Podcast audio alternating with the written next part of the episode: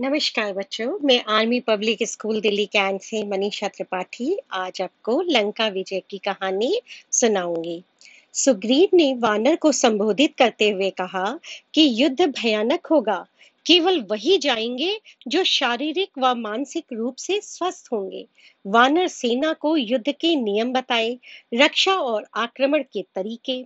सेना किष्किंदा से दहाड़ती, गरजती, रवाना हुई।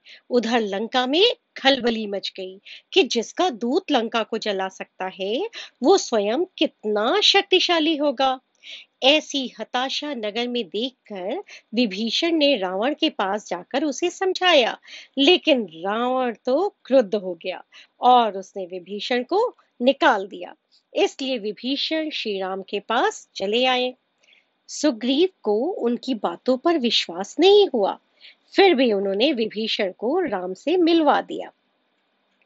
राम ने उन पर विश्वास कर लिया। विभीषण कई महत्वपूर्ण जानकारियाँ राम को देते हुए बोले कि रावण को जीतने के लिए बल और बुद्धि दोनों की आवश्यकता है। राम ने कहा, विभीषण, तुम चिंता मत करो। लंका की राजगद्दी तुम्हारी होगी। राम के सेना के सामने समुद्र पार करने की सबसे बड़ी चुनौती थी। राम ने समुद्र से खूब अनुनय विनय की। तीन दिन बाद भी जब वो नहीं माना तो राम ने क्रोधित होकर बाण उठा लिया। तब समुद्र दौड़ कर आया और राम से माफ़ी मांगते हुए बताया कि आपकी सेना में नल नील नाम के दो भाई हैं, जिनको आशीर्वाद प्राप्त है। वे पत्थर से पुल बना सकते हैं। उनके डाले पत्थर डूबेंगे नहीं। वानस कंकड़, पत्थर, शिलाएँ लाते गए लाते गए। नल, नील, पुल पुल बनाते गए। पाँच दिन में पुल तैयार हो गया।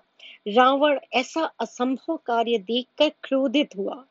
उसने सेनाओं को तैयार करने का आदेश दे दिया। राम जी ने अपनी सेनाओं को चार भागों में बांटकर चारों द्वारों से लंका पर चौतरफा आक्रमण कर दिया।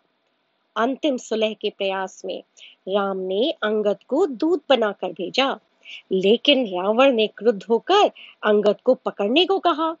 कोई भी राक्षस उसका पाँव हिला ना पाया, क्योंकि अंगद बहुत बलशाली था। फिर राम ने लंका पर चढ़ाई कर दी। मेघनाथ का लक्ष्मण से भीषण युद्ध हुआ। कुंभकर्ण को राम लक्ष्मण ने मार डाला। मेघनाथ ने इंद्र को परास्त किया था। उसे इंद्रजीत भी कहते थे। लेकिन वो भी लक्ष्मण के हाथों अंत में मारा गया।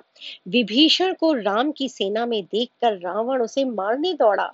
लक्ष्मण बीच में आ गए। उसके वाण से मूर्छित हो गए। तो वैद्य सुषेण ने हनुमान की लाई जड़ी बूटी से उन्हें स्वस्थ कर दिया। हनुमान बूटी को पहचान नहीं पा रहे थे, इसलिए पूरा सुमेरु पर्वत ही उठा कर ले आए थे। अगले दिन भीषण युद्ध हुआ। राम लक्ष्मण ने रावण को मार डाला। विभीषण का राज्यभिषेक करके उन्हें लंका का राजा बना दिया। अशोक वाटिका से सीता को लाया गया। राम सीता का मिलन हुआ और उनके कष्टों का अंत हुआ।